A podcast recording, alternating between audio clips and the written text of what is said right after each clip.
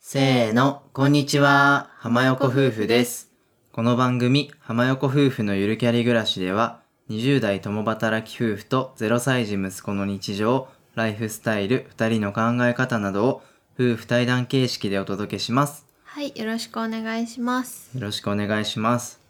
昨日なんですけど、うん、唐突ですけど、はい、昨日の夜に、平日の火曜日だったんですけど、うん、急にね思い立って部屋の模様替えをしました めちゃめちゃ疲れたそれ、ねなんであんなことしたんだろうねこういうのないですか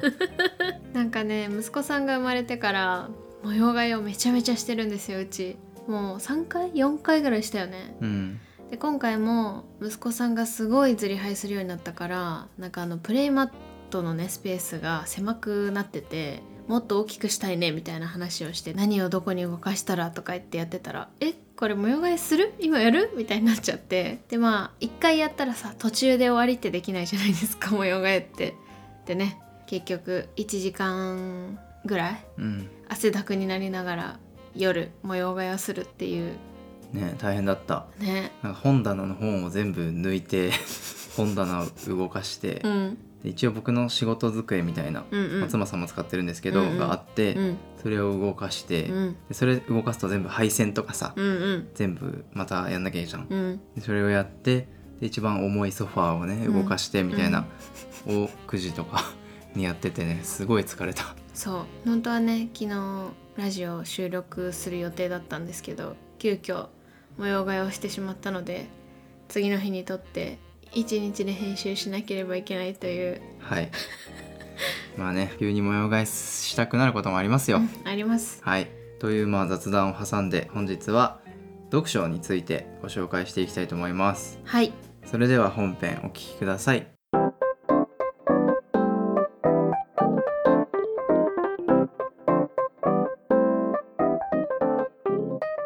はい、それでは本編始めていきますはい本日は私たち夫婦が読んで面白かった本を紹介していくんですけど、うんまあ、2021年5月から8月に読んだ本で紹介していこうと思いますはいで前回は、えー、と66回ですねうんうんで1月から4月に読んでよかった本を紹介しているので、うんまあ、そちらもまだ聞いてない方はぜひ聞いてください。でえっ、とねこれを撮るにあたって、まあ、どんな本を読んだかなみたいなのを思い返してみたらなんか今年のね読んだ本を数えたら、まあ、1月から8月の終わりまでで110冊も読んでました。すごいねなかなか読んでるなと思ってう、んまあ、結構いろんな本をね乱読というかうんう。んうん小説も読むし、まあ、実用書みたいなのも読むし、うんみたいな感じで、まあ、図書館が多いんですけど、うんまあ、気になった本を買ったりとか、そうですねまあ、過去にね読書の仕方とか本の選び方みたいな収録もしてるのでうんまだ聞いてない方はよかったらそちらも合わせて聞いていただけると嬉しいですはいでは今回は5月から8月に読んだ本でおすすめしたい本を紹介していきますはいまあね結構読んでたから選ぶの難しかったんですけど、うん小説3つとうん実用書とかビジネス系の本3つに絞りましたうんじゃあ小説からはい紹介していこうかうんはい、で今回紹介する本は全部僕も妻さんもどっちも読んだ本になりますじゃあ1冊目うん1冊目は小説部門ですね「えっと、流浪の月」著者が柳楽優さんですねうんの本ですねこれはもう有名というか、うん大体小説好きの方なら知ってるんじゃないかなみたいな感じの超有名どこですけどでもやっぱり良かったねそうねなんか初めて読んだジャンルというかうんすごい面白い本でしたそうだねうん2020年の本屋大賞だからまあ1年以上前ぐらいそうだねなのでちょっとまあそういう意味では最新の本ではないんですけど、うん私たちまた例によって図書館で予約してたから全然来なくて、うん、ね、つい数ヶ月前に読んだみたいな500人待ちとかだったよねそうそうそうそう大体本屋大賞とか取っちゃうともうその本はねめちゃめちゃ並ぶんですけどそうまあちょっと忘れた頃に来るみたいな感じで、うんまあ、今回読んでそうよかったですねねでなんか全然知らなかったんですけどどうやら映画化されるみたいで、あそうななんんだか2022年うん、来年ですうね、んな広瀬すずさんとうん松坂桃李さんが主演でおー映画化されるということで、まあ、これから結構ヒットしてきそうなそうだね予感がするので、今のうちに読むといいかもしれないです確かにへえんか松坂桃李はちょっとぽいかもって思ったそうね広瀬確かすずちゃんはよくわからんどうだろにちょっとネタバレにならない範囲でううんあらすじを簡単に紹介すると、うんまあ、誘拐事件があって、うん被害に遭った女の子うんうんとその事件のまあ加害者ってされてた、うん当時19歳の大学生2人のうん主人公の物語です。そうだねまあ、ずーっとなんかメディアとかね、うんマスコミとかうでん被害女児と加害者っていうレッテルを貼られながらまあいろいろね惹かれ合ったりとか、うんうんいろんな事件に巻き込まれたりとか、うんうんそういった2人を描いた作品になります。そうだね本当にこういう種類の小説なんかこういうのを題材にするってめちゃめちゃ難しいしなかなかないから最初にお父さんも言ってたけど初めてのジャンルだった、うんうんまあ、結構これネタバレにならないようにうんうん、感想を言うのが難しい系のそうだ本ねかなと思うんですけど、うんなぎらゆうさんってもともとボーイズラブ出身、うん、そうらしい BL 作品を結構書いてらっしゃる方で、それが普通にボーイズラブじゃなくて普通の小説うんうんにチャレンジして、うんそれでもうすぐ本屋大賞取ったってういうん感じなんですけど、うんうんまあ、やっぱボーイズラブとか書いてるだけあって、なんか人間関係とかさ、うん、セリフからキャラクター書くのはうまいなと思って、うんうんうんなんかそういう描写がすごく素敵だなと思いました。そうだねちょっと心情とかこれ結構揺れ動く系というか、うんなんかその主人公というか、まあ、出てくる人の心の揺れ動きみたいなのも結構細かく書かれてたかなっていう印象でそうね確かにそういうのはすごいうまかったような気がする。うんうんうん、まあ、やっぱ最初も言ったんですけどそういう事件に巻き込まれた2人を描いた作品なので、うん、まあ、なんか事実と真実がマスコミによってねじ曲がっちゃったりとかさ、うんうんうんうんなんだろうわかるよ。お多い人の方が正義になるとかさ、うんうんそういういろんななんかねうん、やるせないはいはい。周りの環境とか、うんうんそういうのが描かれててねちょっと怖いとこもあるけどうんうんうんなうん。かなそかうねね。うんもちろん本人たちが主人公だから本人たちの思いが書いてあるんだけどそうじゃなくてニュースから見た感じとかが書かれてて、うんまあ一般的に私たちが何も分からずニュース見てたらこっち側の人間なんだろうなみたいなニュースを聞いてそうだろうなって思っちゃう方というか、うんでも全然当事者は何だろう違う形で見てるというかそこのねギャップとか本当にうまく書かれてるというかそうねなんかすごいなっていううんだからニュースを鵜呑みにするのも違うなというか、うんね絶対正しいっていうのはやっぱないなっていうのを改めてこれを読んで思ったというかそうねうんなんか重そうに見えてそんなに超重いってわけでもないし、うんなんだろうねなんか読めるよねわかるわかるうんなんだろうそう読語感がまあ最悪みたいなあーそれは全感じで然はなないいねのでうんそう題材が結構重めというかさなんかそそのうね誘拐事件とかってなるとさ、結構えってなるじゃん、うんまあ、全然殺人とかそういう感じの話じゃないんですけど、まあ、でも事件は事件だからなんかパッと見結構重いのかなみたいな本の表紙も結構暗めのさ、うん表紙だからさなんかあれって思うんですけど中は全然そんなことなくて、うん、あんまりズーンとは来ないかな読み終わった後、そうねうんでもなんかライトな感じではないかも、うんうん、中身は。はいうんまあなかなか読み応えはある作品だと思います、うん、はい一冊目「流浪の月」ですぜひ読んでみてくださいはい、はい、では続いて2冊目紹介します2冊目は藤岡洋子さんの「手のひらの音符う」ん、という小説です、うんうんまあ、これは結構昔の小説かなと思うんですけど、うんうんうんまあ、すごい良かったですめっちゃよかった。なんかたまたま図書館で、まあ、小説文庫コーナーを歩いててで藤岡洋子さんの本結構読んでるんですけど「うんうんまあ満天のゴール」とか「海の G」とか、うん、波風とかね。そうそう割と56冊読んでて、うんまあ、全部ねヒューマンドラマですごくジーンとくるようなうんうんうんスタイルの作家さんですごい好きですと。うんで手のひらの音符はその中でもかなりかなり面白かった。うん面白かった、ね、過去一面白いと言っても過言じゃないぐらい面白かったななんか読み終わった後これ読んだ方がいいよみたいなうん、うん、感じでお互い進め合う感じうんのうん面白さうでんしそうた。そうそうそう多分「流浪の月」とかと比べると全然知名度はないんですけど、あ全然ないだろうね、うん特に多分賞とかも取ってるわけじゃないんじゃないかなと思うんですけど、ね、藤岡洋子さんもそこまで多分さめっちゃ有名な作家さんではない気がすうんる。ではないと思うんですけど、うん、でも私たちは結構好きでねそう図書館行ってちょっと藤岡さんのコーナー見てあ読んでない小説あるって思ったらなんとなく借りるみたいなことをしてます。そうだねうん、そう藤岡洋子さん確か看護師とかうんうんそういう職業とかをしてて、うんうんでまあ、そういった観点のなんか病院の描写とか、うん看護師目線の話とか結構多いんですけど確かに。これはちょっとそれではないんですけど、うんまあ、簡単にあらすじを言うと、うんまあ、ある女性が主人公で、まあ、その方45歳独身、うんうんで、まあ、ちょっと退職が決まってるっていうね、うんまあ、デザイナーなんですけどなんか副職業の会社がなんか潰れちゃうんだっけ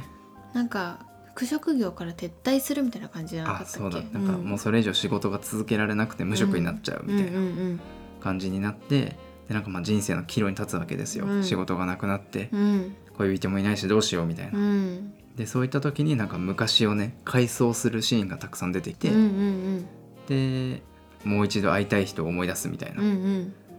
ていう話です。そうだね、うん、で結構現代とその昔の思い出す感じがこう交互に描かれてるというか昔メインというかねなんかそうねなんだろう中学校時代とか小学校時代とかのエピソードとかも結構しっかり書いてあってなんかそこがこう最後割とつながってきておお綺麗っていうかなんかそうねすごい心が洗われるというか、うん優しい気持ちになった私はこれ読んうでんうんわかるうん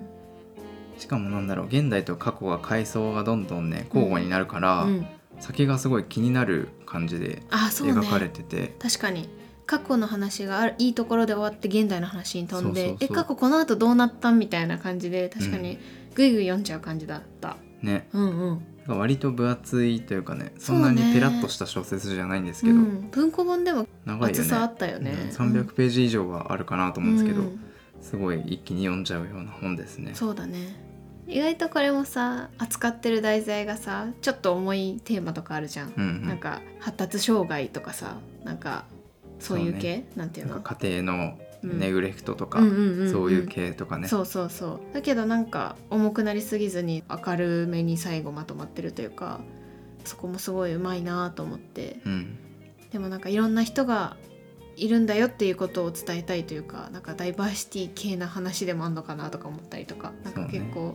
本当今時な感じでもあるなと思って昔の小説だとは思うんですけど、うん、うん、なんか過去があって今の自分があるんだなってうん思わせてくれるようなうん小説です、うんなんかすごく読み終わったら前向きな気持ちにうんなれる小説なのでそうだったぜひ読んでみてください、うんはい3冊目は「マカンマラン23時の夜食カフェ」著者は古内和恵さんです、まあ、夜食カフェっていう通り、まあ、夜食専門のねカフェが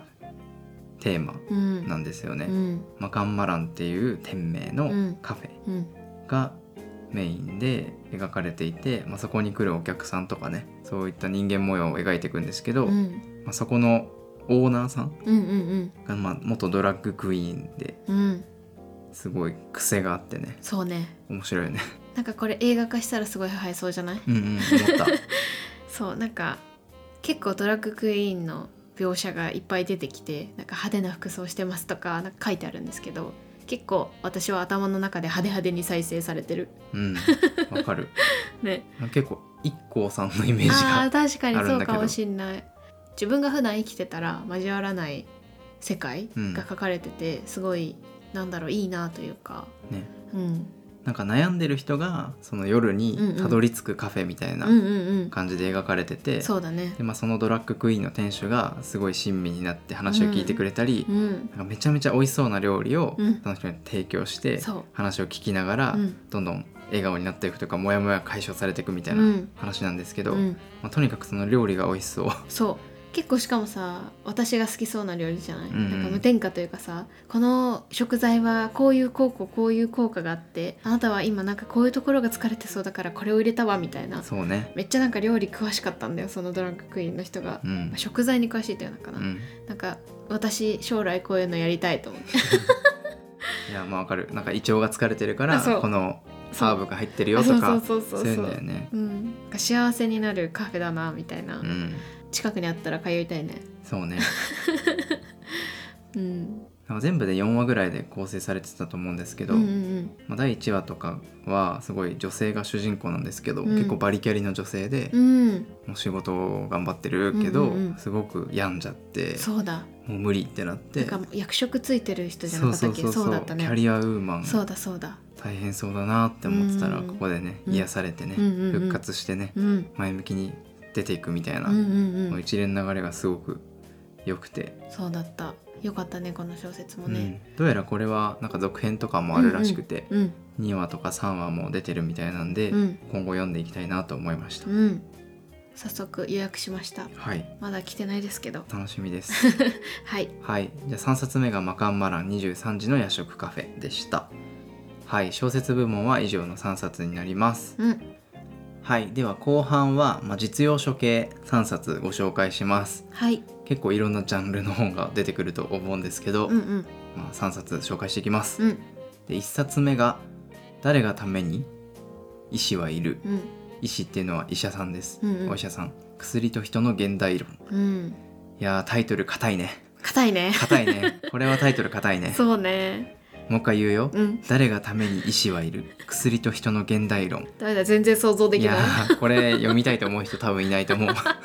そうこれはねうちの両親に勧めてもらったんですよねそうだだねから私たちも自分たちで取ったその、うん手に取った感じじゃないんですけどそうでもめっちゃ良かったんで、ううんん、著者が松本さんっていうお医者さんなんですけど、まあ、精神科医なんですよね、うん、でまあ、薬物うんうんを研究されてる方で、うんまあ、ドラッグとか、うんアルコール依存とうか、んうんまあ、そういう依存症とかね、うんうんそういったところを研究している方のエッセイというか、うんまあエッセイかなエッセイかな一応、そうその方がまあどういう感じで歩んできたかというか、うん、割とその松本さんの小さい時の話も出てきたりとそうだか、ねまあでもどういう病院でどういうことをやってみたいな、うんっていう感じの、まあ、エッセイな感じですねだからそんなになんだろう難しい言葉というか、うんなんか医学用語がめちゃめちゃ難しくてわからないとかそういう感じではないですねそうねうん、タイトルから想像するとめちゃめちゃ硬そうなんですけど、うん、文章がもうすっごいうまくてそびっくりしました、う、うん、なんかこんな文章が綺麗なお医者さんがいるんだみたいな、うんなんか面白いし、そう引ねき込まれるし、ちょっとユーモアもあるよねそうそう そうなんだろう、うん自分が体験したことをうんこんなにも綺麗に文章で面白く伝えられるんだみたいな、確かにそこに一番感動しました、うんわかるわかるねなんかお医者さんってちょっと勝手な偏見ですけどなんか口下手な人とか多そうなイメージなんだけど、うんなんか全然そんなことなさそうというか自分がこう診察しに行ったらすごい楽しそうなお医者さんだなと思って、うんなんかそういう感じの印象を受けましたこの方の本を読んで。そうだうね、んまあテーマが薬物中毒者うん、なのでなんだろうそこは重いというかそうね難しいテーマなんですけど、うんうんうん、普段あんまり考えないテーマかなとは思うんですけど、うん、うんその実際にそのお医者さんがどういう処方をしたかとか、うんうんうん、どんな治療をしたらうまくいったとか、うんこういったことは全然聞かなかったとか、うんそういうのも実体験ベースですごく書かれていて、うん、全然綺麗事とかも書いてないんですよね本当に割とあったことをそのまま書かれてるみたいな感じだから、うんだから自分が助けられなかった命もたくさんありますみたいな感じで書いてあそっうて、ね、うんなんかそういうのも割と正直に書かれてるからなんだろううん本当に難しい世界なんだろうなと思ってうんなんかお医者さんって割とこういう病気を治しましたみたいな割と綺麗事の面ばっかりこうアピールするしがちというかなんかそういうのが表に立つのかなって感じなんですけどなんかそういう感じでもなくてなんかそこも割と私的には好印象というかう、んうん、印象に残ったなって感じですね。そうねう、ん、であとなんか印象に残った場面があるんですけど、うんうんまあ、薬物を使ってる人は、うん僕の考えだとみんななんだろうさらにハイになりたいというか、うん、気持ちよくなりたいのかなって思って、うんうんだからやめられなくて、はいはい、ずっと使い続けちゃうのかなって思ってたんですよ、うんうんうん勝手な思い込みで、うん、なんかよくさ海外のパーティーとかでさ、はいはい、打ってさ、うん気持ちいいとか、うんうんそういうのよく描写とし聞くよてねあるじゃん、うんうんでも本当は現場ではそうではなくて、うんうん自分が借金とか、うん離婚とか、うん仕事でうまくいかないとか、うんうん、そういうすごい負の状態になってしまって、うんでそこで仕方なく救いの手として、うん麻薬とかうんドラッグを使っちゃう、うんうんうんでそうすると、まあ、一瞬だけど快楽が味わえて、うん負の状態から抜け出せますと、うんでもそういう患者さんがほぼうんもう全てを占めてますうんうんだからそんなにみんなが薬物やってるからパリピなわけではなくうて、ん本当に辛い状況の人が使ってて、うんでそれを抜け出せなくて本当に困ってるんだよっていうのが考えさせられました。うんなんかあと私も印象に残ったのが薬物やってる人というかまあアル中の人とかってさ結構多分分かりやすいんだけどここで書かれてるのってそのドラッグを使用してる方でなんかそういう方ってあんまり見た目じゃ分からないというかなんかすごい普通の人に見えるんだけどだから入院とかしてたら全然手かかんないみたいなだから日常生活に戻ったらじゃあもうやめるんじゃないかなみたいな感じで退院させたらまた戻っちゃうみたいなその日常生活ではなんだろうストレスがまたかかっちゃって手に出しちゃうみたいなこととかも書かれててなんか結構本当に奥深い問題なんだなみたいな簡単にやめられるもんじゃないみたいなの書かれてて、まあ、一歩間違ったら自分たちの周りの人でもやってても自分たちは気づかないというかなんかそういう問題でもあるのかなと思って人事ではないなってちょっと思った。うん、うん、そうですうんうね、んまあかなりね考えさせられるお話かなと思うので、うんうんぜひ読んでいただきたいです。はいで思ったよりすごく読みやすいし、うんうん読み物としてすごくインタレスティングなねそうだね話なうんので、はいとてもおすすめです。はいはい、うんでは実用書の2冊目ご紹介します。うんハリュー悦子さんが著者の「赤ちゃんは言葉をどう学ぶのか」という本です。うんこれはまあタイトル通りなんですけど今の我々にとってはすごいホットなうん話題ですね。うんうんまあ、赤ちゃんが実際どうやって言葉を学んでいくのかっていうのを紹介してくれてる新書になります。うんでハリュー先生は認知科学とか発達心理学を研究してる、まあ、東大の先生ですと。うんうんいろんな赤ちゃんを対象に心理テストとかいろんな実験をしてうん言葉をどう学んでるんだろうっていうのをプロセスをねうんうんあの明らかにしていくみたいなうんうん話になりまうす、ん赤ちゃんが言葉を学ぶってどうやるってどうやって調査するとか全然わかんないし確かにね、なんかすごくみんな話せるじゃん、うんうんうん、今のこの世代というかわかるよ言ってる大人はうんうんうん、みんんな話せるじゃん、うんうんだけど子供って生まれた時ゼロじゃん、うんうんそっからどうやって今の大人とかねうんうんまあ、子供も話せるけどこう言語を習得していくのかみたいなうんのってすごく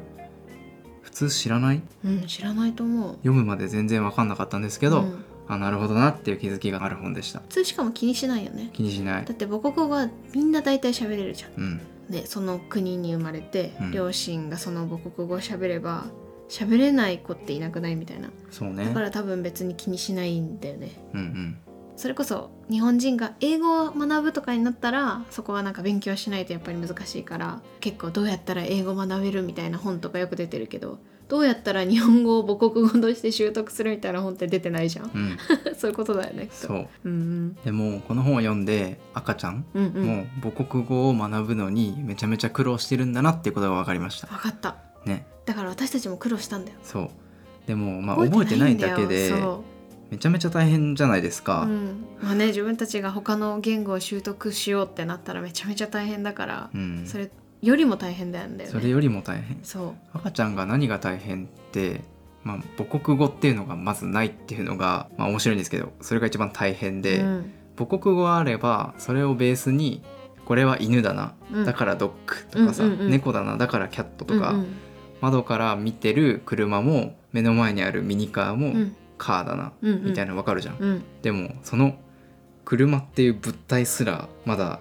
認識してないそう状態なわけじゃん。だから指さして「あれ猫」って言ったところでどれが猫かわからないっていうのが赤ちゃんなんだよねそう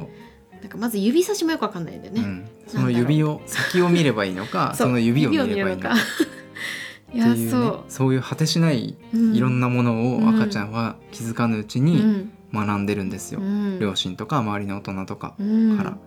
いやすごいよすごい、ほんとすごいようん、今息子さんはどの状態なのか気になるもん、 ねそううね、ん、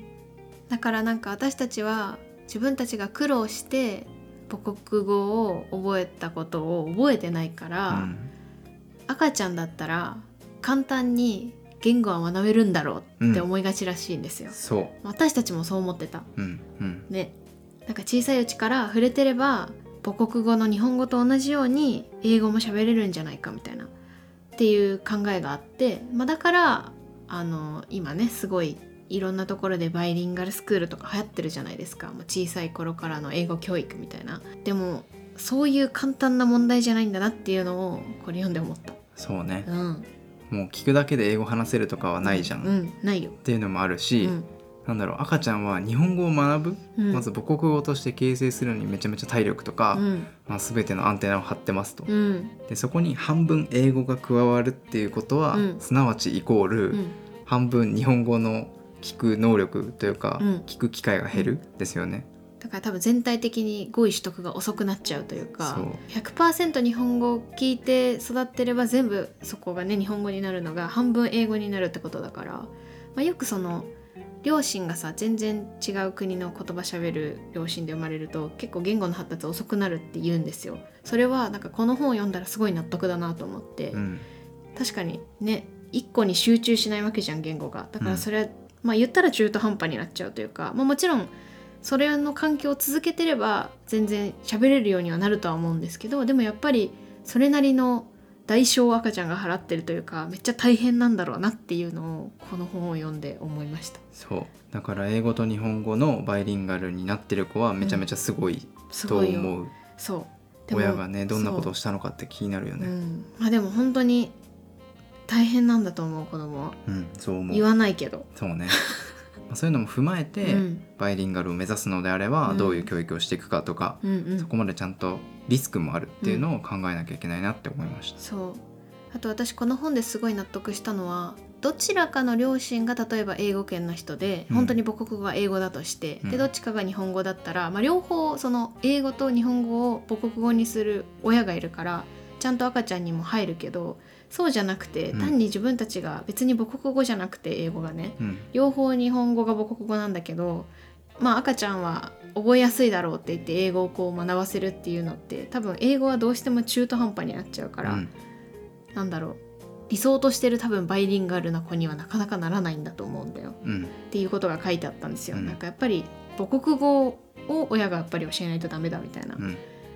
だからなんか中途半端に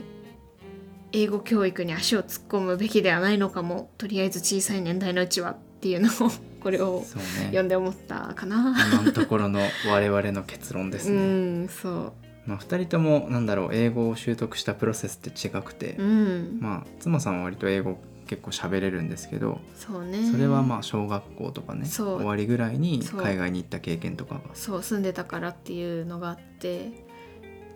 そうねでなんか結局そこぐらいで日本語をちゃんと習得してから習うのがいいんじゃないかなってね、うん思ったよねなんとなく。そうね、うんまあ、この本でも述べられてたんですけど、うんまあ一番いいのは母国語をちゃんと覚えてうん小5小6とか、うんそれぐらいの時期に海外に行っうてんうん学ぶ、うんうんで最後の締めが面白くて、うんまあ、どうやったらその英語を学べるようになりますかみたいな、うんバイリンガルに育ちますかって親にめっちゃ聞かれますみたいな、うんうん言ってたんだって、うんでそのこの著者が答えてたのは、うんまあ、そんなのを目指さなくて基本いいですみたいな、うんまあ、ちょっとこんな感じですっていう感じで思い出してるんですけど、うんうんでも本当にやらせたいんだったら、うん自分がやりたいって言った時にうん習わせなさいと、うん自分がやりたいって言わないまではうんやらせなくていいみたいなこうんと書いてあったよね。そんなこと書いてあったねなんか強制してもうまくいくとは限らないみたいな感じで書いてあって、まあだから親はできるだけどう子供にその英語とか、まあ、英語じゃなくてもいいと思うんですけど他の言語の興味を持たせるかみたいな方が重要なのかなみたいなうん、私たちが強制しても別にいいことはないのかなみたいなそうまあといってもやっぱり英語は大事かなとも思うから悩ましいところでもあるんですけどそうねこれはまだ答えはないんですけど、そうそう我々もこれからいろいろ考えていかないとなとうん思わされる本でしたい、やーそう初めて知ったことがたくさんあってめっちゃ勉強になりましたこの本は。うん、うん最後ですね最後実用書3冊目うんご紹介します、うん国保健さんの「図解ワイン1年生」っていう本ですうんこれはもうめっちゃおすすめ、うんまあ、ワインの本なんですけど、うん漫画形式イラスト形式で書かれてる本で、うんまあ、本当にワイン何にも分かりませんパッパラパーっていう状態の人が、うんまあまあワイン分かるうんみたいになる本です、うんうんうんねそう私たちも本当にワイン全然知らなくてねまあ名前ぐらいは聞いたことあるシャルドネみたいなうんうなんんかカベルネ・ソービニオンみたいななんうかん名前は聞いたことあるけど、まあ、それがブドウの種類とかいうのも知らないレベルの私は何も知らない人だったんですけど、うんイラストベースであとなんか特徴とかをこうキャラクターに交えてそうブドウをねそうね可愛いよねそうなんか紹介してくれるんですよこの子はソービニオン・ブランちゃんみたいなそうそうなんかすごいすっきりネギの香りがみたいなそうそうピノノワールちゃんそなうんそうそうかほんわかいちごの香りみたそいうなそうそうそうそうそうカベルネ・ソービニオンどっしり重いみたいな感じで書かれてるから結構なんか印象に残りやすいし分かりやすいうんしその後これを読んでワインを飲むとあこれはこのブドウ使ってるからちょっとすっきりなのかほうほうみたいな感じで、うんいいよね。そうね、うんあとなんか大体地域であーこれくらい値段だろうなとか、うんうんチリで5,000円なら相当いいワインだなとか、うんなんかフランスで1,500円ならちょっとまずいかもなとうんか、うんうんうんそういうのは分かるようになるし確かに、あとはお店に行った時に、うまあ、赤ワインでなんかおすすめのうん、ぐらいで頼むんじゃなくて、うんうんまあ、この料理に合ううんどっしりめうのんうんこういう香りの赤ワインがいいですとか、うん値段はこれくらいでとか、うんそういうこの産地がいいですとうか、んそういうのを言えるようになるというかそうね単になんかもう飲みやすいワインでそうしか昔は言えなかったんですけどそうじゃない言葉が出てくるようになった、うん、しかもなんか結構何回も読み返せるじゃんパーッとそうねもう3週くらい読んだわ、うんうんうん簡単に結構読めるしなんか家で例えば1本ワイン開けるってなったらそれ忘れちゃった時になんかそこの地域とかのそうね、見てあこれはそういえばこういうブドウの子がいたなみたいなうのんとかをこう復習してねうちんょっとずつワインがものになるというか、うん、好きになると思います、うん、うんワインの本34冊入門書みたいに読んだんですけど、うんまあ、これが一番簡単だし、うん面白いかなと思いまそうす、ねまあとりあえずこれから入門で入って、うんうんうんで本当に好きになりそうだったら、うんもうちょっといろんな本読んでみるとか、うんうんいろんなワイン買ってみるとか、うんそういうのがいいかなと思いますはい、はいうん、以上3冊でした以上3冊でしたうんで、まあ、ここにはね、あのー今までお便りでこの本おすすめですよみたいので読んだ本はちょっと番外として入れてないです、うんまあ、手話を生きるとかねそういう本もすごく良かったんですけうど、まんあ、それは1本他で撮ってるので、はいぜひまだ聞いてない方は聞いてみてくださいうん話しすぎましたはい話しすぎま した毎回話しすぎて しまうまあ4ヶ月でね読んだ本を紹介しました次回はまた9月から12月に読んだ本もしくはまあ今年読んでよかった本みたいな感じで、年末ぐらいに紹介しようかなと思います、そうですねはい、はい本日紹介した本はあの概要欄にリンク貼っておきますのでぜひ気になる本はチェックしてみてくださいはいそれでは締めたいと思います浜横夫婦のゆるキャリ暮らし今回の放送は以上です各種ポッドキャストなどで配信してますぜひ登録フォローよろしくお願いします読書関係のコーナーとしてあなたのおすすめの本を教えてくださいっていうコーナーしてますあなたが教えてくれた本を我々が読んでご紹介するっていうコーナーになるので、うんぜひねあのこれを読んでほしいっていう本があればコメントでもいいしメッセージでもいいしレターでもいいので送っていただけると嬉しいですはいでは最後まで聞いていただいてありがとうございましたまた次回の放送でお会いしましょうあありがとうございました